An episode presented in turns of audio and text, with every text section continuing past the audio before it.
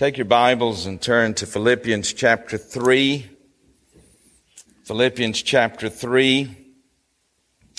And I'm going to read verses 1 through 11, and we will look at this morning verses 1 through 8.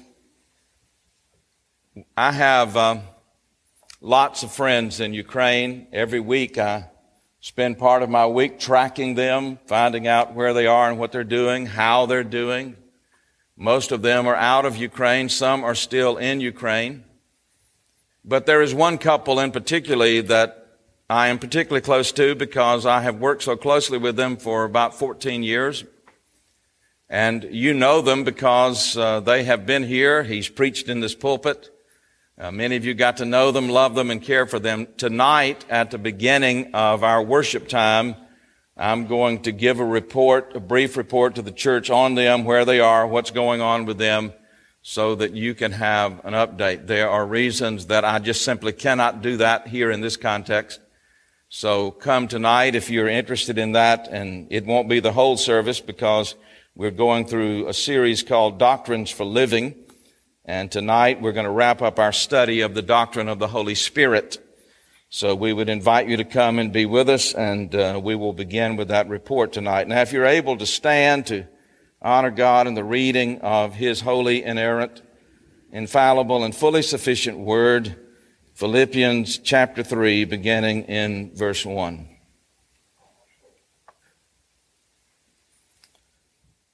Finally, my brothers, rejoice in the Lord.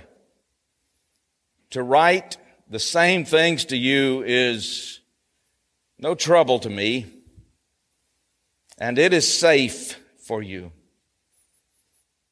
Look out for the dogs. Look out for the evil workers. Look out for those who mutilate the flesh. For we are the circumcision who worship by the Spirit of God and glory in Christ Jesus. And we put no confidence in the flesh. Though I myself have reason for confidence in the flesh also.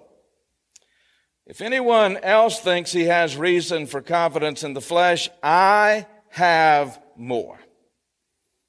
Circumcised on the eighth day of the people of Israel, of the tribe of Benjamin, a Hebrew of Hebrews. As to the law, a Pharisee. As to zeal, a persecutor of the church. As to righteousness, under the law, blameless. But Whatever gain I had, I counted as loss for the sake of Christ. Indeed, I count everything as loss because of the surpassing worth of knowing Christ Jesus my Lord. For his sake, I have suffered the loss of all things. And I count them as rubbish in order that I may gain Christ and be found in him, not having a righteousness of my own that comes from the law, but that which comes through faith in Christ, the righteousness from God that depends on faith, that I may know him and the power of his resurrection and may share his sufferings, becoming like him in his death, that by any means possible I may attain the resurrection from the dead. This is the word of the Lord. Thanks be to God. You may be seated.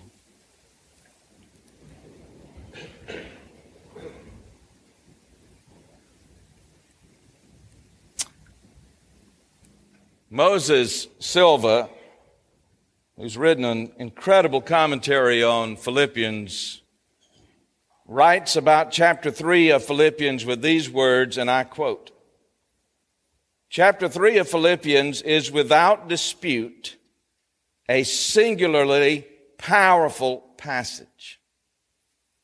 It is a foundational building block for theology, and it is a true classic of Christian spirituality End quote. It is so important because all of chapter 3 is about a real, genuine, true relationship with God. Now, if Paul is going to write about a real, genuine, true relationship with God, that means that he recognizes that in the church in Philippi, there are those who profess to have a relationship with God, but they have calculated that relationship on false premises. They say they know God, but they do not. Uh, they say that they are following Jesus, but they do not know what that means. They have a bogus and bankrupt relationship with God. So, Paul in this passage is going to show us, and he's going to speak in such a way that it is almost impossible to miss what a real relationship with God really is. Do you want a real relationship with God? Uh, do you want the kind of relationship with God about which the Bible speaks and speaks plainly? Or are you satisfied just to listen to what our culture communicates religiously about a, re- a relationship with God that will get you saved and get you into heaven? It's promised, but it may not at all because it cannot at all produce what is promised. Paul wants us to enjoy a real relationship with God. What does that look like? Well, let me just tick off five things here uh, to begin this morning that are a part of any real relationship with God. Number one, a real relationship with God really changes us. We are changed people. And God does His work by the power of His Holy Spirit to initiate that change. Secondly, this real change that God brings is an increasing change. Uh, we don't get saved by the grace of God and stay the same. That's not possible. When we are saved by the grace of God, we are ever more being changed into the likeness of Jesus. It's a real change. It is a radical change. It is an ongoing change. Number three, what we believe changes. Uh, we may change during the course of our growth as a Christian as we get into the Word of God and listen to the Word of God. What we believe grows and changes as we mature, but there's some fundamental foundational beliefs that do not change. Number four, when we have a real relationship with, with God, our desires change. We want to be with God as much as possible. We want to enjoy the presence of God as much as possible. We want to be with the people of God as much as possible. Uh, we enjoy engaging in the worship of God and we enjoy engaging in the study of the Word of God. Number five, our priorities change. Our life is turned upside down so that what we used to have as priorities is flipped so that now we have new and different priorities that are defined by the Holy Spirit through the Word of God so that we hunger and thirst for the things of God. You can have someone who says, I have a relationship with God but, but these things are not present in me. I would say to you, as lovingly as I can say to you, you don't have a relationship with God where you're experiencing His grace and mercy. You have a relationship with God and you're under His judgment. And God has brought you here today to bring you from His judgment into His mercy and radically transform your life and give you a real relationship with God. Paul begins with a word of introduction. Finally. It doesn't mean that he is ending things. It means what remains for me to say to you is what I'm about to say to you. I'm going to address that which needs to be addressed, and I'm going to address it to the church in Philippi. And he gives them a word of wonder. And then he brings them a word of warning. Here's the word of, here's the word of wonder. Rejoice in the Lord. Finally, my brothers, rejoice in the Lord. Now, we've been together for a season in the study of Philippians, and we've heard this word joy or rejoice often, and we will hear it more because it's the key to the letter. But we've never heard this phrase. This is the first time it's found in the letter. Rejoice in the Lord. Do you recognize that apart from a real relationship with God through Jesus, you don't have any joy? That's why unbelievers are pursuing things other than joy and calling them joy. Uh, the Bible says that in the last days, people will be lovers of themselves, people will be lovers of money, and people will be lovers of pleasure.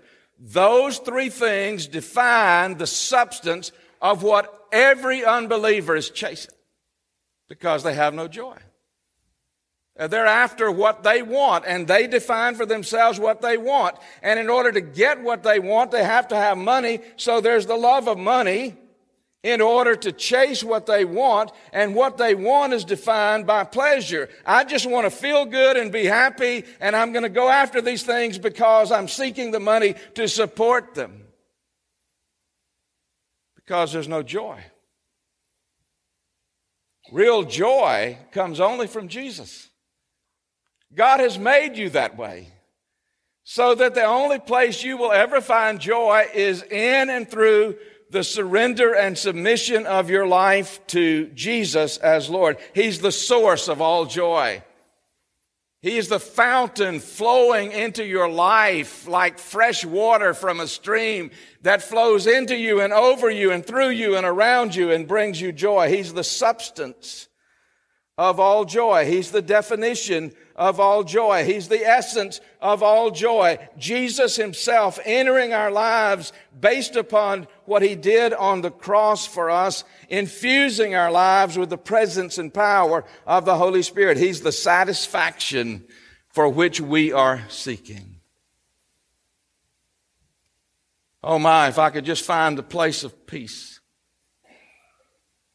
If I could just find that place where I'm finally content. Any of you looking for that? Are you defining your life by your circumstances?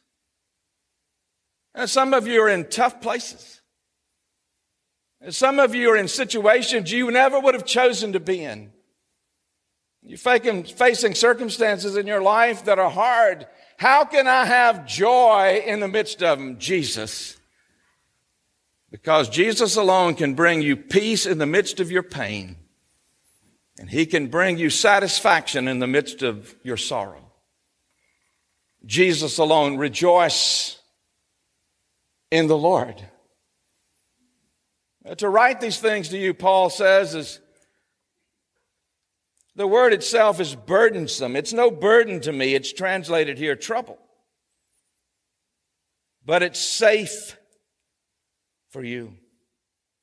It's not that Paul is happy to write these words that he's about to speak. It's that it's necessary because he wants to protect them by the word of God from what is troubling them and causing an unsafe situation. By the way, the word safe here was used in the ancient world to warn shepherds from the encroachment of wolves.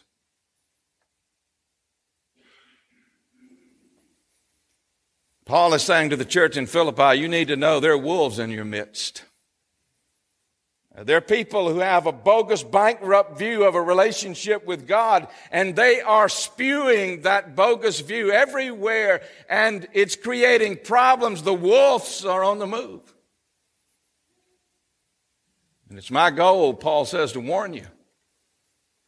It's my goal to protect you. It's my goal to keep you safe in the truest sense of that word. So this is what Paul does. He does three things. The first thing he does is he confronts the issue with a word of warning.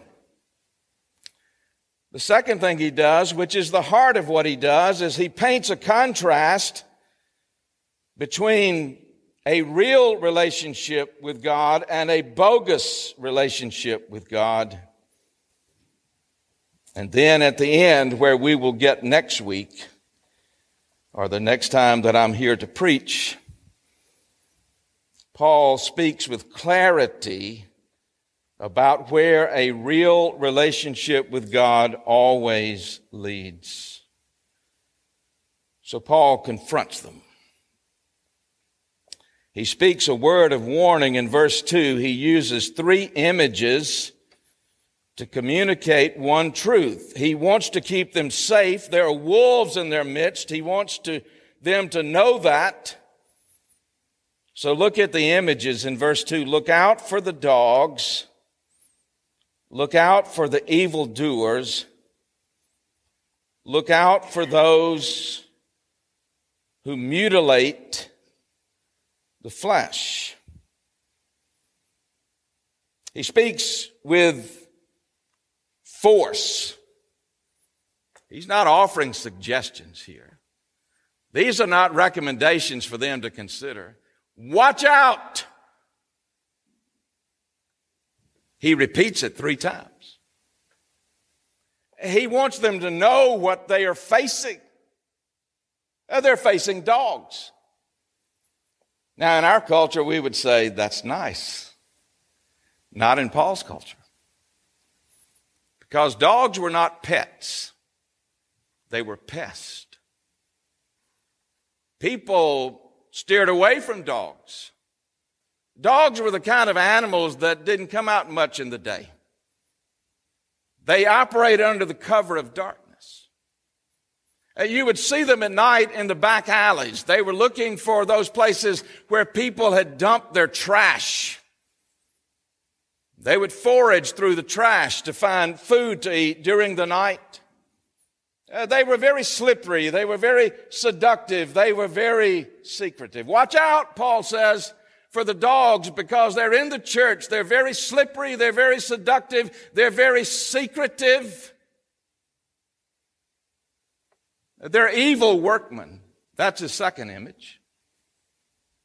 Watch out for the evil workmen. They work, they work hard. They work hard because they have an agenda that they want to be in place and they want their agenda in place. Uh, they're working hard from their view to build up the church, but in what they're doing, because of their lack of a real life changing relationship with, with God, they're not building up the church, they're breaking down the church. They're evil. They're evil workers. They are those that mutilate the flesh. Now, I put this in the outline, so maybe in seeing it in the outline, you could see what Paul is doing here because Paul is contrasting these people with the symbol of circumcision. So he calls them one word. This phrase, mutilate the flesh, is the translation of one word in the Greek language, and that one word is katatome. Katatome. The word for circumcision is peritome. Now, peritome, a circumcision, is a very delicate surgical procedure to cut skin around so it's removed. Kata tome doesn't mean to cut around, it means to cut off. It means to be destructive. Paul said, Look, you've got people that are not about what produces a real devotion to Jesus. They're after something else that does not produce a real devotion to Jesus. It is a clear warning. Then Paul begins to paint the contrast by saying in verse 3 we, we, Paul and those who are with him, we are the circumcision. He defines what that looks like in three steps. Walk with me through these three steps as Paul paints this contrast here between those who don't have a real relationship with Jesus, who are painted as dogs and evil workers who are destructive, and those who are the true circumcision. Number one, he gives us, or step one, he gives us four basic truths about anybody who has a real relationship with Jesus. He says, We are the circumcision. We are the true circumcision. Take your Bibles and turn back to Romans chapter 2. Romans chapter 2 verses 25 through 29 and you will hear Paul here describing this true circumcision. Romans 2 verse 25 for, for circumcision now we would say baptism so Paul says circumcision or baptism indeed is of value if you obey the law. But if you break the law, your circumcision becomes uncircumcision. So you've been baptized. So what? If your life is not changed by the grace of God in the gospel, it becomes unbaptism. It is not a recommendation of you to God or anybody else. It is, it can become a condemnation before God.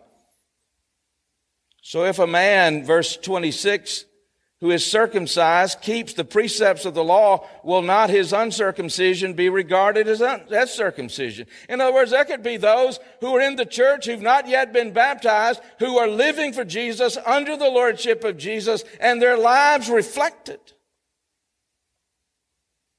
Don't make some ritual the test of your right relationship with God. Then he who physically is, is physically uncircumcised, verse 27, but keeps the law will condemn you who have the written code and a circumcision, but you break the law. Because no one is a Jew who is merely one outwardly, nor is circumcision outward and physical, but a Jew is one inwardly, and circumcision is a matter of the heart by the Spirit, not by the letter. What Paul is saying is that God makes a real change, and it shows. And what we're looking for is that real change. Is it there? Is it visible? Is it in evidence? We observe the rituals because they are ways of providing people the opportunity to demonstrate their devotion to Jesus, but it's not the rituals that produce the relationship. It is the Spirit of God. Paul says, secondly, that we not only are the circumcision, we worship. We worship by the Spirit of God. Public worship, private worship. The Spirit of God prompts us to desire to worship God privately. A person who is enjoying a real relationship with God is a person who loves God's Word daily and is devoted to God's Word daily. And then the Lord's day comes and we are compelled because the Spirit of God is within us to join with other believers in public worship. You and I need to learn how to ask in our day some serious questions about how we use the Lord today as professing believers. Because as believers, our whole life, every day is devoted to the glory and honor and majesty of God. We are worshipers of God. Thirdly, we glory in Christ Jesus. The word for glory here is actually the word for boast. I know I've addressed this over the last several weeks. It's just because it's a part of the text. What if you and I, who are believers in this body, could learn to live in such a way in relationship to one another that we don't want, we really don't want any attention called to us? Because apart from Jesus, apart from Jesus, we're nothing. We want every boast, every boast to be in Jesus Christ. You know, there are churches that are full of people that if they don't get recognized for something they do, they get mad. And they pout. We don't boast in ourselves. We boast in Jesus Christ. We are dead. Jesus lives in us and through us, and we want Him alone exalted. Fourthly, we have We put no confidence, the end of verse 3. We put no confidence in our flesh or anything of the flesh. We live in such a way that we boast in Jesus. We live in such a way that we care for others. We encourage others. We elevate others. I addressed this last week, but again, it's an issue in so many churches where we can get involved in some ministry and that's all we care about. Let me tell you, when you know you've got a real relationship with Jesus, you're involved in a ministry, you love the ministry you're involved in, but you also seek to elevate and, and, and promote other ministries in the church. And all the ministries are working together. We're not in competition with each other. We're wanting to elevate and exalt one another. We're wanting to support all the ministries of the church that glorify God and exalt the Lord Jesus Christ, right? You know what else we want? We want to elevate and exalt any and every church in this community that is faithful to the Word of God to the elevation of Jesus as Lord, to bring glory to God, seeking to reach people for Jesus and see them become followers of Jesus. We are not in competition with them. We ought to join hands with them and be cheerleaders for them. Mark Dever said that a pastor really doesn't want revival. No, no human being can produce revival, right? You can't schedule a revival and have it. Only God brings revival. But every pastor, every leader in the church, every church should be praying for God to move in revival. But if while you're praying, what if we're praying for revival? And we should be. But God chooses for revival to break out at Rosemont. What are we going to say? Hey, God, they don't pray like we do. No, we should praise God. We want to see revival. We don't care where the fire starts, right?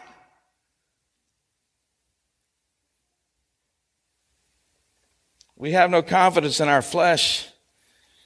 We lay our lives at the feet of Jesus.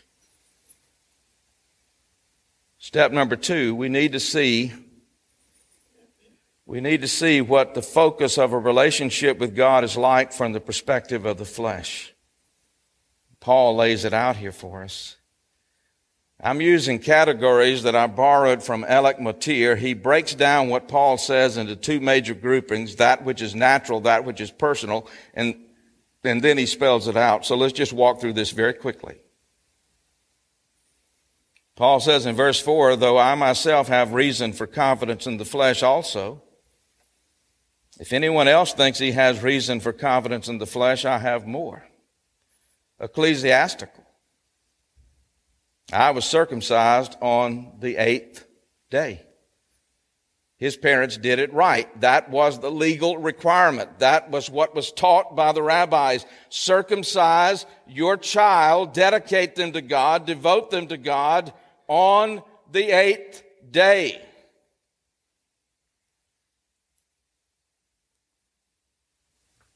Some of you should praise God that from before you were born, you were a part of the church. Southern Baptists went through a season when we were so much into numbers that when women got pregnant, we enrolled their baby in the womb in a Sunday school class. We called it cradle roll. Now you ought to thank God that, some of you may have been raised that way. That every Sunday of your life, you've been in church because your parents said, we're going to church. We're not discussing this. But that doesn't save you. That doesn't make you a child of God. You could be circumcised on the eighth day and baptized when you were an eight year old, and that doesn't guarantee anything. Paul knew that. Paul had reason to be proud nationally. He belonged to the people of Israel. He was a true Israelite. But he knew that that had no meaning. You should love this country and you should give praise to God for this country, but you better know that when you hold the flag and hold the cross, you better know that they're not standing on an equal platform. Uh, you should be able as a believer, and you should know as a believer that we lift high the cross of Jesus and we live under the banner of the cross and we don't worship at the feet of any nation, anywhere, anytime, because in the eyes of God, every one of them is a drop in the bucket. Paul had ancestral ties He says not only was he circumcised on the eighth day, he was among, belonged to the Israelites, he was of the tribe of Benjamin, the beloved youngest son of Jacob, the brother of Joseph, the one from whom the first king came, after whom Saul is named. He has a, a wonderful genealogy. I, I have friends who are pastors. Their father was a pastor. Their grandfather was a pastor. I think that has to be wonderful. That when God calls you to preach, you can go home to daddy and say, Daddy, I need help in this church. You know what it's like to be a preacher. But you can have all kinds of genealogical heritage including being fourth or fifth in a row of men who served as pastors or women who were Sunday school teachers and leaders in WMU. And that should be something you appreciate, but it does nothing to secure for you a real relationship with God. Paul, Paul had this parental heritage. He was of the tribe of Benjamin. He was a Hebrew among the Hebrews. He had been taught by the best of the rabbis. He had been to the best schools.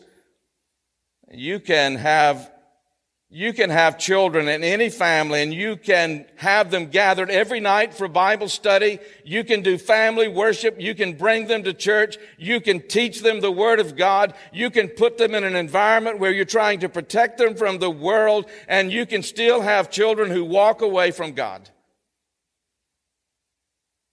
Saul did. He had an attitude of legalism as to the law, he was a Pharisee. He was a purist. He wanted to make sure everybody observed the finer points of the teaching of the Torah. He was active. He was zealous for the word of God. So he persecuted the church and he was morally blameless. As morality goes, he says he was blameless. As to righteousness under the law, blameless.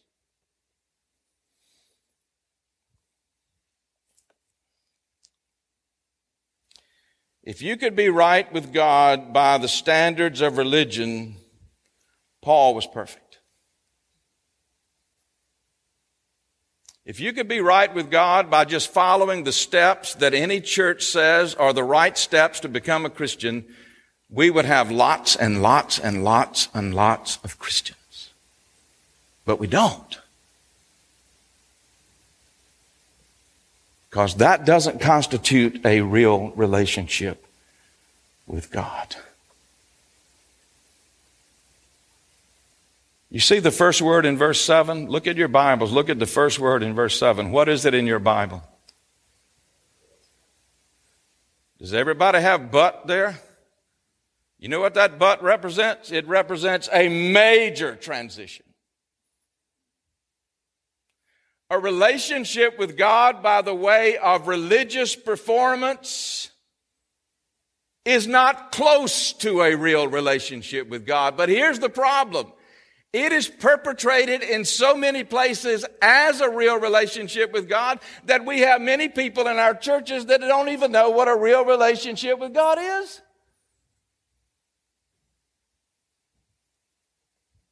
Step three.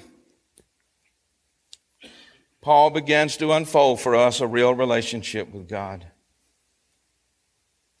If you have an outline, you should read along the foundation and focus of a real relationship with God. Here it is. It is a revolutionary change of life produced by God so that what was once everything becomes nothing and what was, and what once was little or nothing becomes everything because God changes us. Paul spells it out here in verse 7 and 8 whatever gain, whatever gain. Then look at verse 8.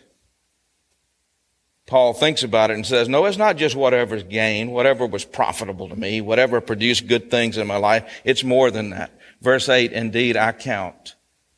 You see the word there? I count what? Everything. That includes bad things. That includes good things. It includes every thing. Then Paul thinks about it and says, well, that's not really enough. So he writes at the end of verse 8, for his sake, I have suffered the loss of what? All things.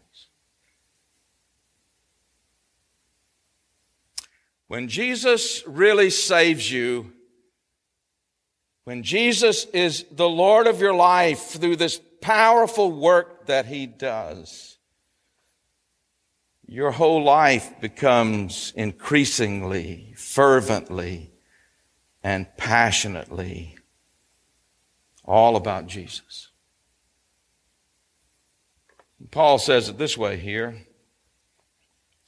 Go back to verse 7 whatever gain I had, I count it as loss for the sake of Christ. The sake of Christ. He bought me. He purchased me with His blood. He paid my sin debt. He has forgiven me. Indeed, I count everything as loss. Why? Because of the surpassing worth of knowing Jesus Christ, my Lord. J.I. Packer says, once we become aware that the main business of our lives is to know God through Jesus Christ, most of life's problems fall into place of their own accord. You and I as believers have one business, to know Christ, to grow in Christ, to love Christ, to be loyal to Christ, to proclaim Christ, that's why Paul says at the end of verse 8, For his sake I have suffered the loss of all things, and I count them as rubbish. I count them as what you find in a landfill before the bulldozer covers up the stuff. I count them as that place where the buzzards gather to find their food. I count everything as garbage in order that I may gain Christ. To know Jesus Christ, to love Him, to grow in the knowledge of Him, to pursue Him with a passion, to desire Him above all else. When God brings us to that place, that's when we begin to know the fullness of the joy of a real relationship with God.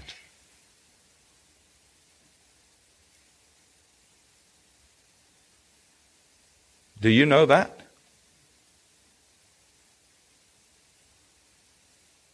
Sometimes those of us who are believers, we get so frustrated in our walk with Jesus because we have failed to make Jesus the one thing. And all kinds of things crowd in. If you're not a child of God and you're here with us today and you sense that God's Spirit is moving in your heart, I pray that you would know that the only way you'll find what you're looking for, the only way is today, right here, right now. Give up everything for Jesus. Is he worth it? Yes. Yes. Yes. Father,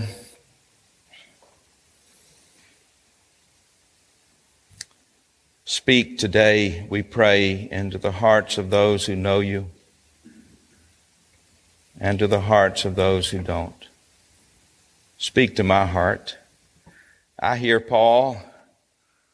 I hear Paul, and I have to say to Paul, Paul, I, I want to be there. I want to be there with every fiber of my being. Help me. Help me. God, help me. And I pray there are other believers in this room right now that are praying the same thing. Lord, I want to be there with every fiber of my being. Help me. Help me. Help me.